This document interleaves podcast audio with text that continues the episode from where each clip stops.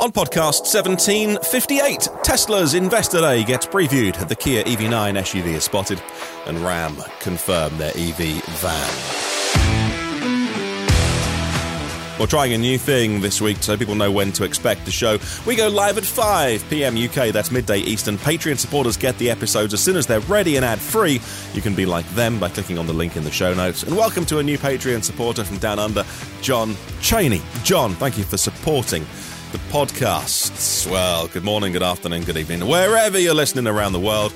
It's EV News Daily, your trusted source of EV information for Monday, 27th of February.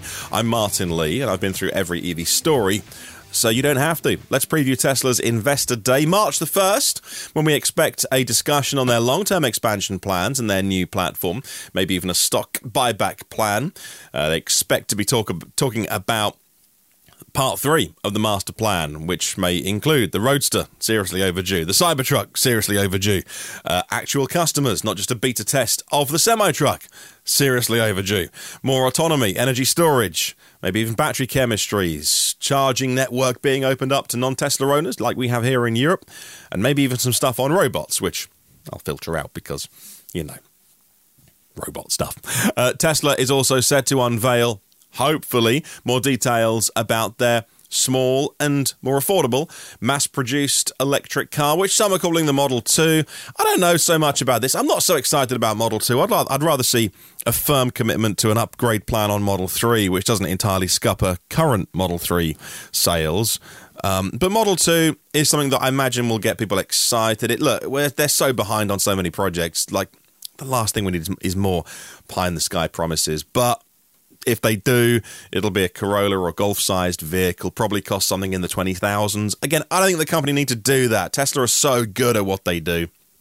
This wouldn't come for years. I think it's a distraction. But either way, if they do, uh, it would definitely use their next generation technology, their own 4680 batteries, have a focus on autonomy. Oh, I mean, all that stuff about your car as an appreciating asset. It'll earn money while you sleep and uh, all of that is just bonkers stuff, which I think, unfortunately, for those that don't like Elon Musk, is the ammunition they need because it is just all just silly stuff to talk about. The actual hardware, software engineering, the the design, that's where Tesla excel. They're not always on time with stuff, but when they do deliver, it's really, really good. Um, so I hope that it, I hope that they people take that day seriously, focusing on the increasing scale of their operations to achieve their goal of moving the world to sustainable energy and transport. Probably some stuff on production capacity being increased, where they'll make batteries after that recent news that they're leaving Germany in terms of maybe delaying their, their plan to make the batteries in Germany. And uh, there'll probably be some stuff on, like I say, robo taxis and, uh, and whatnot, which I will give a wide berth to. All right, moving on. The Kia EV9 is very highly anticipated, a three row SUV the concept at the LA Auto Show in 2021 looked wild, but recently, Kia and Hyundai have been pretty faithful to their concepts. We know technology wise, EGMP platform, and so maybe 250 to 300 miles of range. So we know the, the basic spec, 800 volt architecture, single motor, all wheel drive versions. Uh, probably be able to tow a decent amount, maybe up to four and a half thousand pounds, possibly.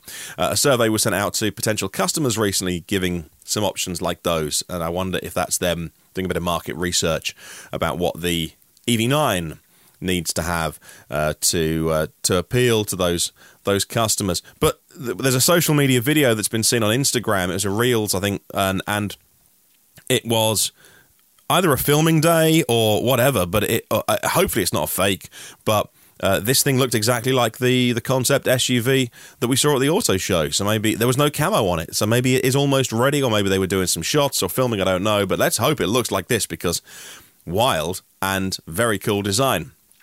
Moving on, Ram will bring their electric version of their full size commercial van to the US in 2023. Sometime later this year, the EV ProMaster uh, will be unveiled. Uh, delivery should start this year to compete with things like the Ford e Transit and a vehicle I'm going to mention next. If it's based on the Fiat e Ducato, which we get in Europe, it could well have maybe 230 miles of range very decent for anyone doing parcel deliveries.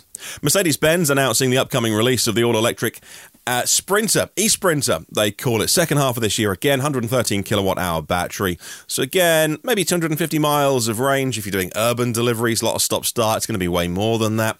It'll be built in the US in Charleston, South Carolina, as well as plants in Germany, and certainly those two vehicles giving the Ford e-Transit a run for its money. Moving on, Volvo are celebrating. They just passed 1 million global software updates over the air. Now, Tesla get a lot of credit, rightly so, for over the air stuff, but with Volvo using Google Android as the operating system, then they're able to push out more software updates that improve the vehicles. They, the last batch was 350,000 vehicles worldwide, uh, upgrading connectivity, doing bug fixes, stability, and also how it works with smart speakers as well. So if you're in that, and I'm not, I'm in the Amazon kind of ecosystem, but if you are in that Google ecosystem, being able to cool or warm, defrost your car ask your smart speaker state of battery charge so you can start and stop the charging. That's all very cool and all done over the air as well. Next, more Volvo news, but Volvo trucks, different company.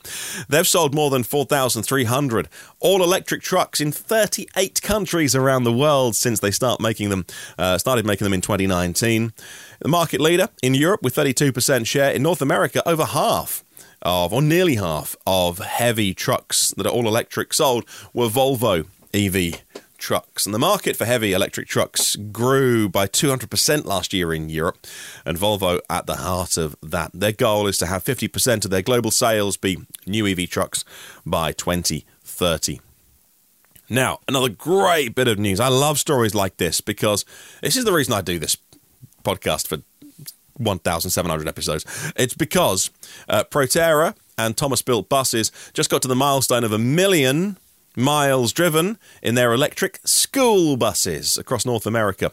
With over 300 EV school buses on the road, that's a big milestone as the EPA's Clean School Bus program is encouraging the move to zero emissions. There's incentives, there's programs that really reduce the price of school districts and schools going EV. They, uh, the two companies, Proterra and uh, Thomas Built, offer an extensive EV program from planning and consultation, putting the charging systems in. There's even some funky stuff you can do with vehicle to grid so that when those school buses aren't being used in the day, uh, they can charge up and they can discharge because they know the route. They know the route they're on. They know how much energy storage they need. Uh, typically, though, the buses do 135 miles or so of range. They got big old batteries on board as well, 226 uh, kilowatt hours. And the great thing about this is not only is is it great that we're we're setting a great example for future generations, but also like the amount of people that think because the exhaust is at the back of your car that you are spewing the fumes into somebody else's face. There's so much research on the amount of fumes that get recirculated back into the emitting vehicle. So if we're putting our kids to school on diesel buses, we are knowingly now, no, like we know this, uh, putting diesel fumes into their lungs just because of the bus they're riding on. And it's not like there isn't an alternative. There is, because they're out there. So we've got to do more of this. I love stories like this as well because it it's just great. Just more of the same. Could we just like 100x this, please? Now let's talk about US electric car sales increasing.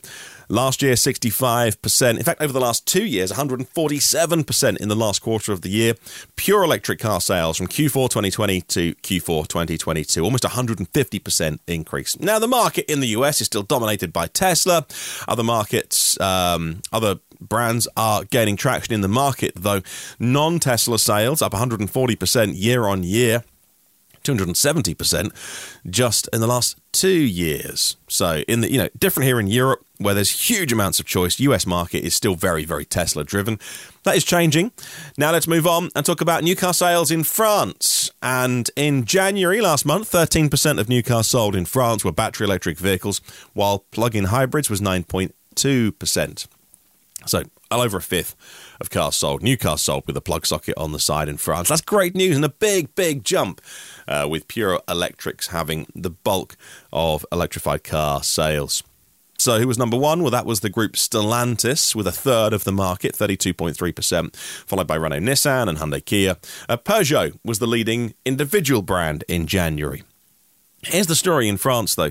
Diesel, a bit like France, Italy, UK, maybe 10 years ago, just diesel was the darling, and it was 50, 60, 70% of new car sales. Diesel dropped to a tiny 11% share.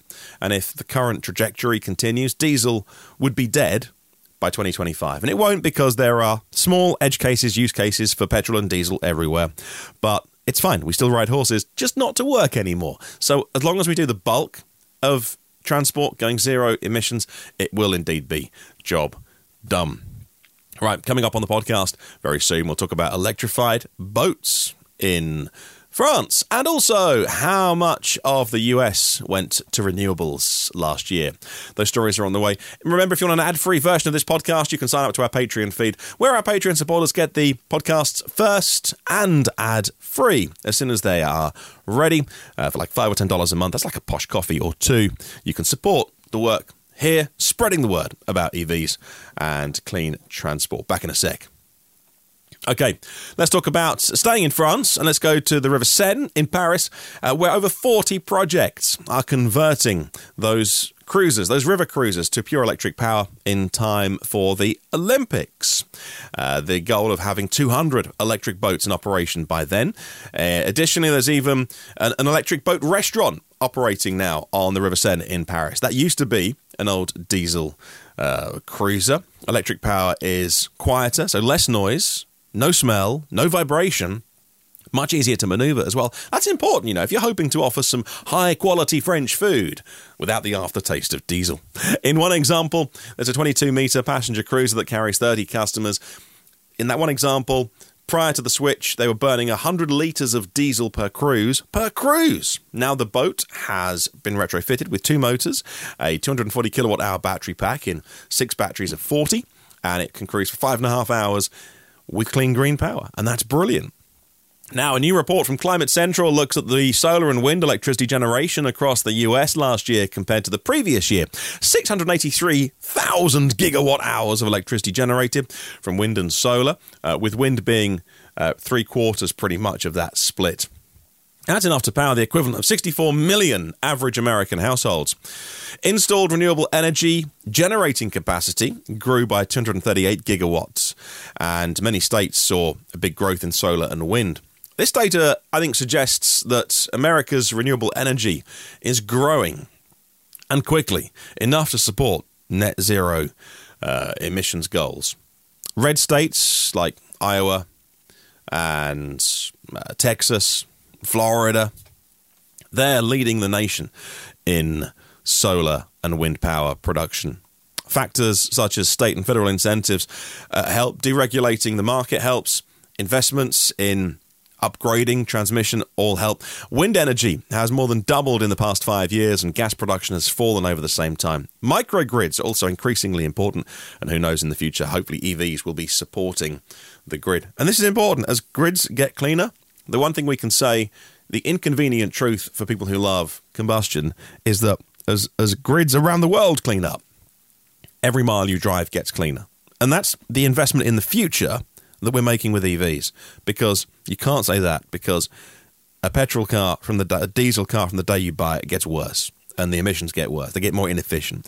An EV from the day you buy it, although it has a higher level of embedded carbon emissions in making that battery than a typical engine, it very quickly overtakes or catches up, if you like, and then you are much driving greener transport. And also, as the grid gets cleaner, now I've got it's you know sun's out today, so I'm charging for my solar panels. But you know, if you look at the grid, the more it gets green, the more we clean up how we drive, and that's just brilliant. But how do we pay for the roads that we're driving on? Well, with those gas taxes going around the world, Democratic lawmakers in Washington and Oregon are exploring the idea of replacing traditional gas taxes with a paper mile tax. In Washington, drivers would have the option of replacing registration fees with a two and a half cents per mile road usage charge. In Oregon, uh, Representative John Lively or Lively has got the proposal to make a per mile charge mandatory from 2028 with any vehicle rated 30 mpg or higher. Paper mile taxing would be achieved through GPS enabled devices. That's not going to work for many people. Privacy concerns are there. Uh, many people say, well, look, you have your smartphone already, and that's tracking way more than this would. But I still think you say to somebody, hey, we're going to put a black box in your car. It's going to track exactly where you go, when, know exactly exactly where you were at what time. and we're going to charge you for the miles you did. That doesn't work. We have a, we have an annual safety certificate here called the MOT. Uh, cars once they're three years old have to have it. Just had mine done on the on the MG, the mighty mighty MG uh, ZS that we have, and they could take the the the, the rego reading then, or when you buy and sell a car, and you could be billed on how many miles you've done. I'm fine with that. The more you drive it, the more you pay. That's okay. We're using the roads, um, maybe even according to weight. That would be good because it would stop car makers building stupid big cars when smaller ones would do. Lots of solutions, but I'm not sure being tracked would go down well with everyone. Now, a new UK survey shows that EVs are significantly cheaper to service than petrol and diesel. EVs coming out on average of £103 a year, diesel £163 a year. The lower bills, of course, because EVs have fewer moving parts and just no emissions. The Institute of Motor Industries here concerned that the number of technicians working on those qualifications to work on the high voltage systems. If you lift up the bonnet, you know, all the orange cables, uh, don't touch those. Well, the ends of them at least. That, would give that would give you a bad day. So you'd be properly qualified, but there's just not enough people coming into the industry working on them. Uh, I got my, as I mentioned, the mighty mighty MG MOT'd last week, and I asked the guy. We've been taking our cars there for years. It's an independent garage, not a dealer. And uh, I said, "Have you had many EVs in now?" And he went, mm, "I think we've done three this year so far. We're in, you know, most in March." And I don't know why he wasn't more excited about or enthused with me because he was saying, "Oh, do you or you, you know you drive electric cars? You got two electric cars and whatnot. N- normally a bit newer, so this is the first MOT we've done on uh, in a while on an EV, and um, you know there's no emissions testing for them to do. There's no there's no sticking the thing up the exhaust pipe. You haven't got to buy that equipment. It's time saved. He's saving money. I still paid the same price for the MOT. I didn't get a discount because there was less to do. So you think he'd be more enthused, but he's like, yeah, he was just, wasn't down on EVs, but just didn't see them catching on. Young guy as well, um, certainly younger than me, um, and I would be I'm absolutely enthused about servicing an EV because he's making more money. anyway, finally, jet skis. Oh, they're so yesterday, you know. Meet the new Pelagian Hydroblade, an electric watercraft that is a stand up jet ski type thing, but works with a surfboard style e foil. It's got a boom mounted canard and rudder ahead of the rider to keep you steady, and you can hold on to the handlebars to make it more like riding a bike. If you can ride a bike, they say you can use this machine. Uh, two permanent magnet radial flux motors powering two propellers under the water, and it's got a, an 11 kilowatt hour battery pack. It'll do 60 miles of range, 44 miles an hour, that's 70 kilometers. wow! Yeah, you got to have a set of kahunas to do that, I think. And a four hour run time. They want to put this into production by the end of the year. I love this. A hydrofoil works like an aeroplane wing in reverse, underwater.